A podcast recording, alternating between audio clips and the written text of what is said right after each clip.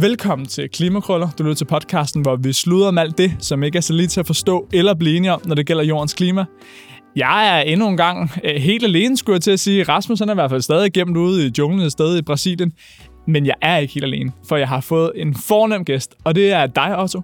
Vil du ikke lige introducere dig selv over for lytterne? Jo, gerne. Øh, jeg hedder Otto Brøns Petersen. Jeg er analysechef øh, og arbejder i tænketank, som hedder CEPOS, og beskæftiger mig blandt andet med, med klimaområdet, som vi skal snakke om i dag. Ja, fordi tidligere på måneden her, tror jeg omkring den var den 9. 10. november, øh, der kom nye tal ned fra EU med, hvor meget det er, vi skal reducere i Danmark. Det er hele den her Fit for 55-pakke. Vil du lige sætte nogle ord på, hvordan er det generelt fungerer med, at vi har danske reduktionsmål, og så har vi europæiske reduktionsmål?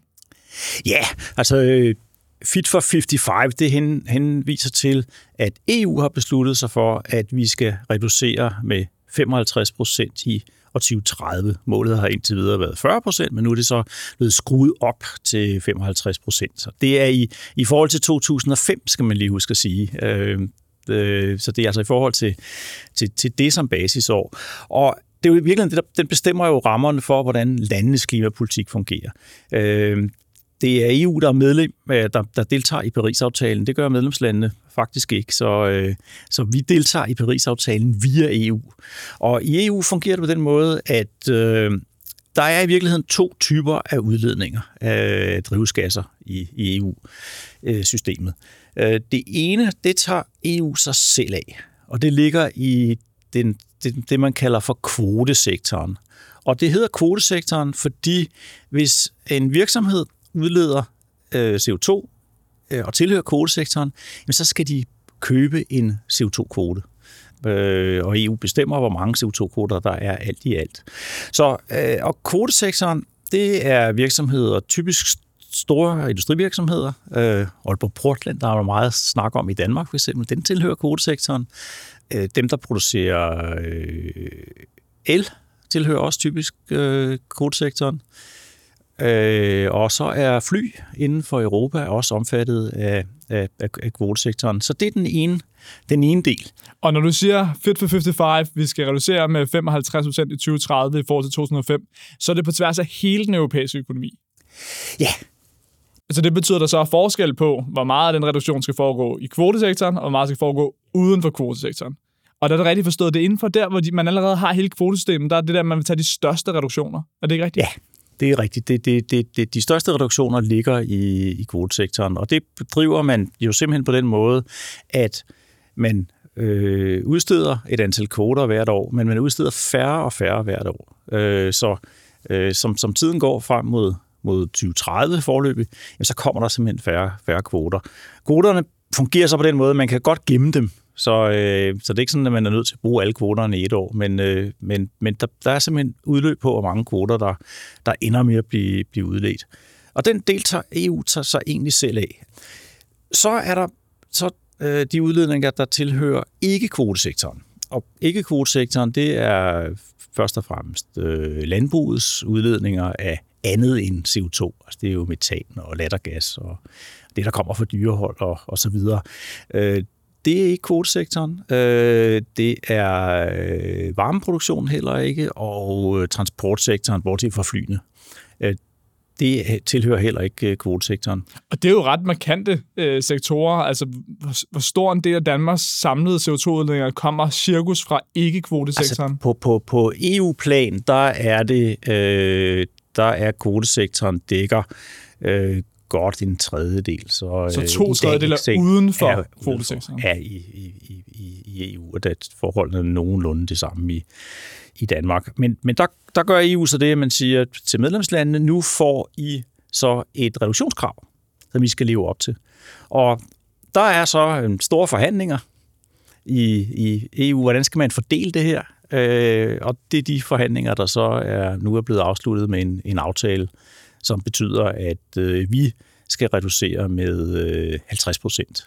Der ligger vi blandt de 4-5 lande, som har det højeste reduktion. Ja, det ja. gør vi simpelthen. Øh, det, det er typisk de meget grønne, rige, nordeuropæiske lande, der får de store, store krav.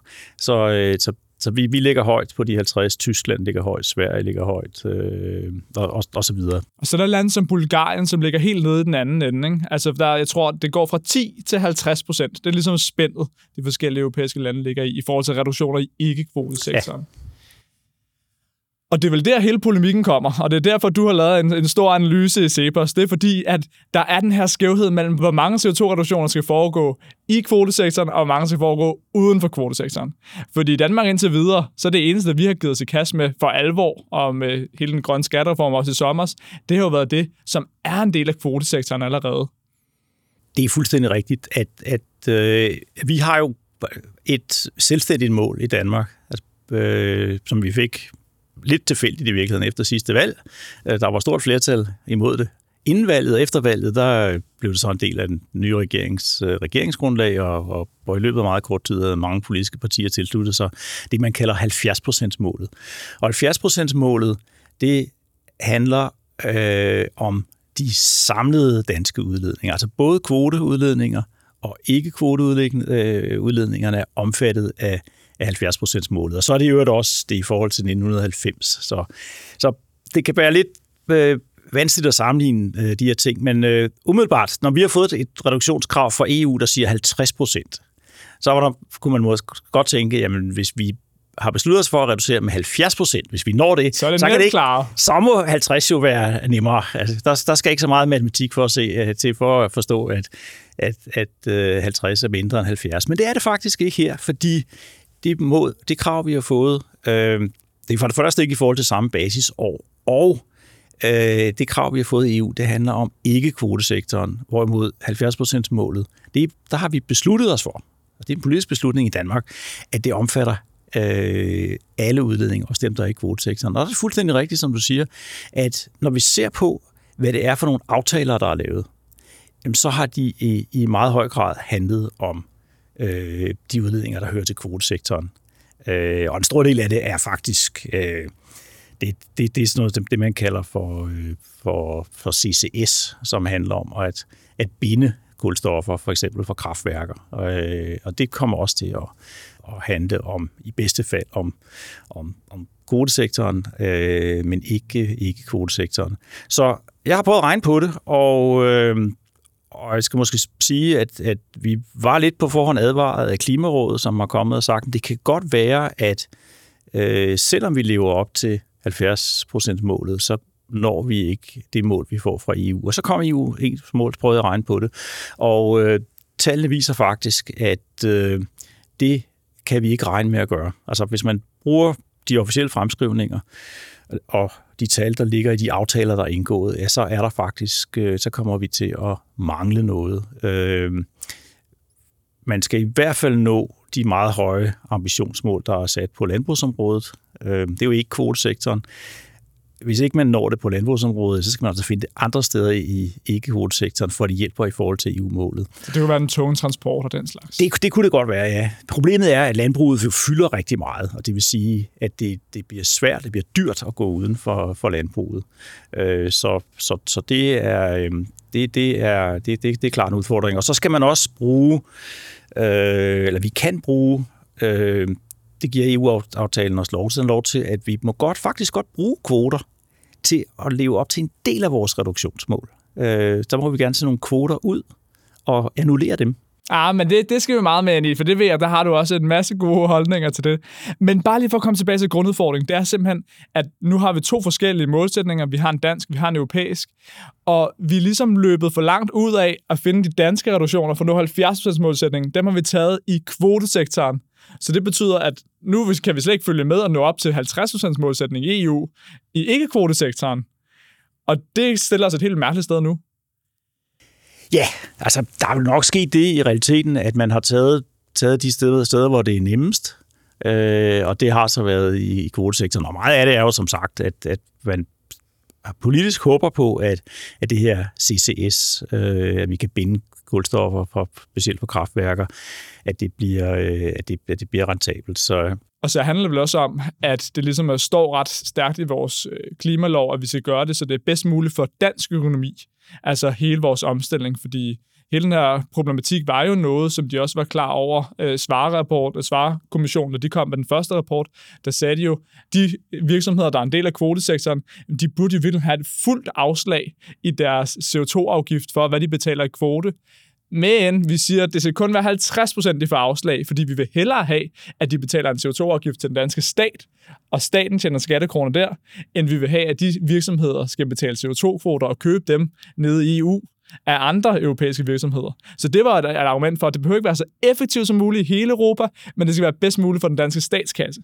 Det er fuldstændig rigtigt i virkeligheden ligger der, der ligger lidt i den model, at man, man spekulerer lidt øh, imod systemet øh, ved at sige, hvis, hvis, vi, hvis vi lægger afgifter på dem, der er egentlig omfattet af kodesektoren, øh, jamen så, så kan vi i virkeligheden komme til at, øh, at, at få noget proveny i den danske statskasse, som så i virkeligheden forsvinder fra, fra, øh, fra andre statskasser. Men er der ikke også to udfordringer, uanset med hele EU's kvotesystem? Det ene det er vel, at har det været op omkring de 40 procent af kvoterne, det er nogen, der er blevet gratis uddelt, altså i ret stort omfang. Og det andet, det er vel det her med, at der stadig i dag er alt for mange kvoter ude. Altså der er cirka dobbelt så mange kvoter ude, som EU selv vil have, der skal være på markedet. Ja, altså det, det er to forskellige problemstillinger. Det med gratiskvoterne er faktisk ikke noget problem i forhold til effekten på, på CO2-ledningerne. Øh, det, det er mere et fordelingsspørgsmål. Øh, fordi øh, selvom man deler kvoterne øh, gratis ud, jamen, så har det stadigvæk en omkostning udledet CO2, fordi øh, dem, der får gratis kvoterne, de kunne alternativt, de kan sælge dem. Det er det, der er ideen med kvotesystemet, at man kan, man kan købe og sælge de her kvoter. Så, så egentlig betyder det ikke noget for, hvordan systemet fungerer, at man deler gratis kvoter ud. Øh, så, så, så det er ikke så stort et, et, et, et, et, et, øh, et problem. Det andet problem, Jamen, det er rigtigt nok. Vi har, øh, vi har desværre og heldigvis, kan man sige, udstedt for mange kvoter. Øh, og der er flere grunde til det. Den, den, der er den grund, at man har, man har startet meget højt, øh, og så er der så også den øh, desværre heldige forklaring er, at vi har jo været igennem øh, finanskrisen og meget lav øh, økonomisk vækst, og det vil sige, at der har været meget mindre udledning og meget mindre efterspørgsel efter de her kvoter, end man egentlig havde regnet med. Og det, det, det er logikken i et kvotesystem. Modsat i et afgiftssystem, der låser du prisen fast, og øh, så, så, så kan man ikke bestemme, hvor mange, hvor store udledningerne bliver alt i alt. Det kan man kun det kan man shoot sig, frem til, øh, når man laver afgiften. Men, men hvis du laver et kvotesystem, så går det egentlig omvendt. Så låser du mængden, og så lader du bare prisen tilpasse sig. Og det er klart, når man har haft en meget stor mængde, øh, og eller, og en meget mindre efterspørgsel, end, end man havde regnet med, så har prisen været meget lav. Og det har, det har været et af, en af udfordringerne i, i kvotesystemet. Der har, har været meget lave priser i en, en periode. Nu i takt med, at EU har strammet sine ambitioner, øh, så er vi jo, kan vi jo se på den anden side af det her med, at der er et kvoteoverskud, og så har vi også set, at kvoteprisen er steget rigtig meget. Så den er rigtig kommet højt op. Øh, så den er på vej mod en mere sådan ægte pris for, hvad CO2-udledningen bør koste, men den er der ikke endnu?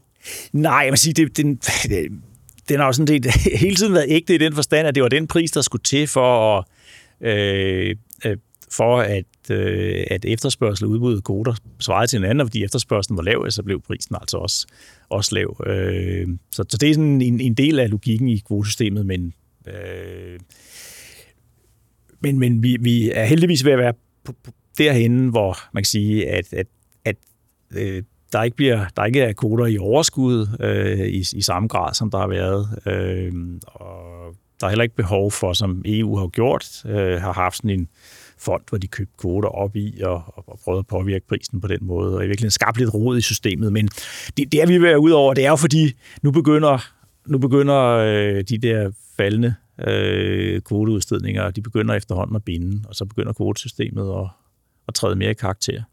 Men jeg tror stadig, at skal forstå implikationerne, fordi når det er, at vi står nu til ikke at kunne leve op til vores EU-målsætning om ikke-kvotesektoren. Men så er der ligesom, der er to muligheder. Der er, at vi begynder rent faktisk at tage fat og måske forsikre nogle større reduktioner i landbrugssektoren og i transportsektoren, end vi ser på lige nu. Det kunne være ved reelt også at reducere husdyrsmængden, og ikke bare prøve at få nogle teknologiske øh, fix ind. Øhm, men den anden, det er så det, du med siger, at vi kan betale for at tage nogle CO2-kvoter ud af spil. Vil du prøve at sætte ord på den Ja. sidste løsning? Jamen, det, det er i virkeligheden øh, logikken i et kvotesystem. Det er, at hvis man skal have mindre udledning, så, skal man ikke på, så er det ikke efterspørgselen efter CO2-kvoter, man påvirker. Eller man skal påvirke. Det bestemmer bare prisen. Mængden er jo givet af loftet. Så skal man have et lavere loft. Og hvordan kan man få et lavere loft? Jamen, det kan man få ved at købe nogle kvoter op og tage dem ud af systemet. Så, øh, så, så det er det virkelig den måde, det, man, man, kan, man kan reducere udledningerne på. Øh, og der har EU sagt, øh, at for lande, som fik et meget højt krav sidste gang, da vi fik vores tidligere krav, det var nu 50 procent, det var øh, 39 procent tidligere, og dengang sagde man, de lande, der, der bliver spændt rigtig hårdt for, det var vi også dengang, øh, de kan få lov til at øh, bruge øh, det her med at annullere CO2-kvoter i et vist omfang. Det er 8 millioner tons, vi må, vi må, vi må tage ud på den måde. 8 millioner tons frem mod 2030. Ja. Så 0,8 millioner tons om året, cirkus. Ja, hvis man tager det årligt. Øh, jeg tror nok, fordi vi får problemer med at nå EU-målet frem mod 2030. Det er sådan, man, man, at, at EU-målet, det gør, for at gøre det rigtig indviklet, så er EU-målet, det, det er sådan et, et, øh, det er sådan et beholdningsmål, hvor, øh, hvor, hvor, hvor man år for år må udlede mindre øh, for at havne på den der 50% reduktion. Men hvis Det er man, meget fornuftigt. Det er for at sikre sig, at man ikke bare kan lave den danske hockeystav og Ja. sige, at vi har en, 30, en 70 målsætning i 2030, og så er vi ligeglade med alle årene indtil da. Så siger EU, ah, hver eneste år, hver eneste ton tæller frem mod 2030. Lige præcis. Så, så hvis du, og i, I starten, der, der kan vi godt overfylde det. Så må vi godt gemme de der, den der, øh, og spare den der overfyldelse op til senere år. Øh, men fordi vores udledninger, det, de, i fremskrivningen ligner mere sådan en, en, en øh, eller den, den har ikke helt samme hockeystavs øh, karakter, så vil vi være presset der i, i, i enden, i fremskrivningen i hvert fald. Så, så og det er også en del af EU-aftalen. Man må gerne, man må gerne skubbe, øh, eller man må gerne, gerne gemme nogle af sine gode gerninger. Altså noget af det, vi udleder mere i starten, må vi gerne skubbe til slutningen af perioden, men, men I inden for en vis omfang. Der er en grænse. form for, for køleskabseffekt, som der er i rundbold. Ja. I et eller andet omfang. Det, ja, præcis. præcis. Så, det, så det, det gør det rigtig indviklet. Så Så du siger, at vi skal i virkeligheden til det her redskab i brug med at annullere nogle CO2-kvoter. For hvis vi ikke gør det, så de overreduceringer, vi har i kvotesektoren i virkeligheden, vi er gået længere i Danmark, end, end CO2-kvoteprisen er, jamen det betyder bare, at der er en stor lækage så.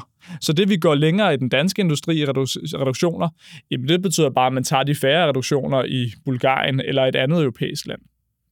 Ja, det er lige præcis rigtigt. Det er jo det, der er udfordringen med, med, med, med hvis man reducerer efterspørgselen efter CO2-kvoter i Danmark, og det er jo det, vi gør, når vi reducerer, når vi reducerer udledningerne i kvotesektoren, jamen så bliver de, de, de kvoter findes jo stadigvæk, hvis ikke de er annulleret. Øh, hvis de, de kvoter findes stadigvæk, og det vil sige, at øh, prisen bliver lidt lavere, og så bliver der solgt flere af dem, og bliver udledt mere i andre lande. Så Øh, så det, det er fuldstændig rigtigt, at i, i, i, i, vi har en meget stor lækage inden for det, som man kalder det inden for kvotesystemet. I princippet inden for EU, der, der er, når, når kvotesystemet binder helt, så er lækagen i princippet 100 procent, fordi kvoterne bliver bliver, bliver solgt. Øh, så, så, øh, så, så, så, så derfor øh, så kan man, fordi vi har lagt så mange af reduktionerne i kvotesystemet, øh, jamen så kan det godt ende med, at effekten af vores 70%-mål på de samlede udledninger i EU ender med at blive ingenting. øh, fordi vi har, vi, har, vi har gjort det på den måde. I virkeligheden skulle man, hvis Danmark gerne ville gå foran og sige, vi vil gerne reducere mere, så skulle man i virkeligheden have haft et krav i ikke-kvotesektoren fra EU, som vi kunne overopfylde. Øhm, og det, det kan godt virkelig indvikle. Jeg har, jeg har en gang imellem sammenlignet med, at det, det svarer lidt til, hvis, hvis, hvis vi nu gik på restaurant, og øh, øh, jeg fandt ud af, at øh, jeg vil gerne lægge nogle drikkepenge, fordi jeg har fået en virkelig god service osv. Øh, hvis jeg lægger lidt ekstra penge, vi deler regningen, øh, og så siger du, jamen, øh, der ligger jo, øh, jeg behøver ikke betale så meget, fordi du har jo betalt mere. øh, hvis jeg skal give, give drikkepenge til tjeneren, jamen, så skal jeg sørge for, at vi deler regningen først, og så skal jeg lægge lidt mere, end en, en, en regning egentlig lyder på. Øh, problemet er, at vi er kommet, at vi har kommet med vores 70% mål, før EU har lagt sig fast på sit mål. Og de har sådan set bare cashet vores mål ind i deres øh, 55% mål. Så det ender desværre med, at, at det vi har gjort, øh, og som, som vi er så frygtelig stolte af, i virkeligheden øh, nok ikke får nogen særlig stor virkning på de samlede udledninger. Men nu skal vi jo videre end bare 70 procent i 2030, eller 55 procent, hvis man måler i forhold til 2005. Vi skal jo hele vejen mod et nul-emissionssamfund. Kan der ikke være en fordel ved, at vi i Danmark er et grønt foregangsland, der går længere? Så selvom det betyder, at der så er stadig nogle lavt hængende frugter i et andet europæisk land, som ikke bliver plukket endnu, fordi det ikke kan betale sig, kan det så ikke stadig have en fordel, at vi viser, hvordan man kan opnå rigtig store reduktioner, og der så stadig på sigt, når vi tæller efter 2030, er nogle lavt hængende frugter, nogle andre europæiske lande kan plukke. Det gør det mindre efficient, men det må vel også have nogle fordele, at der er nogen, der viser, hvordan man opnår de rigtig store reduktioner. Ja, hvis, hvis, hvis, hvis vi kan det. Og nu kan vi jo sige, nu har vi jo indtil videre så taget de, de nemme ting. Øh, og øh, så, så, så det er jo ikke sikkert, at vi på den måde bliver et, et forbillede. Vi har, vi har taget nogle, nogle, nogle reduktioner, hvor det er nemt at lave lækage. så, så, så det er ikke sikkert, at vi i virkeligheden er det, det, det forgangsland, vi tror. Det er den ene ting. Den anden ting er, at man skal også tænke på, at øh, jo flere bindinger man lægger på vejen frem mod 2050, og øh, det her med, at vi skal være nul emissionssamfund. Og det er jo det, det vigtige centrale mål. Øh, jo flere bindinger man lægger på det, jo dyrere og vanskeligere gør man det i virkeligheden også at, at nå det langsigtede mål. Øh, så det er ikke sikkert, at vi, vi, vi, vi, vi bliver noget forgangsland øh, på den her måde. Øh, I hvert fald så risikerer man jo, at der er nogen, der siger, hov, de betaler en frygtelig høj pris for det. Det kan godt være, at de er også er meget velhavende, så de har råd til det. Det er jo lidt det, de andre EU-lande har sagt i, i, i Syd- og Østeuropa. Ikke? Det, det, det er fint nok. Vi skal, Europa skal være meget grønt, som vi siger, men øh, det er jer, der skal gøre det. Jeg tænker, at din analyse er jo frygtelig interessant der med, at det har ingen effekt overhovedet, at vi har sat en 70% målsætning i Danmark. Det er jo nærmest lidt tragikomisk. Men indebærer den ikke også, at det er helt exogent, hvad øh, EU sætter af målsætninger i forhold til, hvad Danmark har gjort? Kan det ikke have en effekt, hvad vi gør i Danmark i forhold til, hvor den politiske diskurs er henne i Europa, i forhold til, hvad, hvad kan lade sig gøre? Jo, det er klart. Det, det, kan, det, det, det, det, det, det, det kan man selvfølgelig godt, og man kan, man kan nemmere gå til gå, gå ned i EU og sige, vi synes, EU skal, skal, skal lave øh, øh, et, et mere ambitiøst mål, øh, øh, hvis man selv er gået foran. Det, det er klart, det, det, det, det kan man godt. Men øh, det havde måske set bedre ud, hvis vi havde, så havde taget fat på, på de, de, de steder, hvor det er svært, i stedet for de steder, hvor det ser lettere ud. Øh, og det er klart, at hvis vi... Øh, og der, der er jo en kæmpe stor udfordring med landbruget. Øh, Danmark er et stort landbrugsland. Øh, det er meget øh, svært og dyrt at reducere, øh, eller dyrt for landbruget at reducere. Øh, det har meget store økonomiske konsekvenser for dem. Så, øh, så, så øh, vi kan jo meget nemt komme til at sende det der signal, jamen, man skal være meget ambitiøs, man skal lave store reduktioner, men øh, hvis det gør for ondt, så øh, skal man måske ikke gøre det alligevel. Det synes jeg er fantastiske afsluttende ord, det der. At hvis det reelt skal batte noget, det vi gør i Danmark i en europæisk kontekst, og hvis vi reelt skal være et grønt forholdsland, så vil det nok være bedre at tage fat der, hvor det er svært, i stedet for der, hvor det er lidt. Ja, i hvert fald der, hvor det, jeg synes, man skal gøre det der, hvor det er billigst. Det er måske det bedste eksempel, vi kan sætte for, for omverdenen, men, men, øh, men hvis, hvis vi ikke er villige til at gøre det der, hvor det er svært, så tror jeg ikke, vi bliver et fodboldland. Og så det var en øh, fornøjelse, at du komme ind og gøre os alle sammen klogere. Det har været en fornøjelse at få lov at tale om de her lidt nørdede ting, øh, som er meget vigtige for, for klimapolitikken. Helt sæt. Du er velkommen en anden gang også. Tak.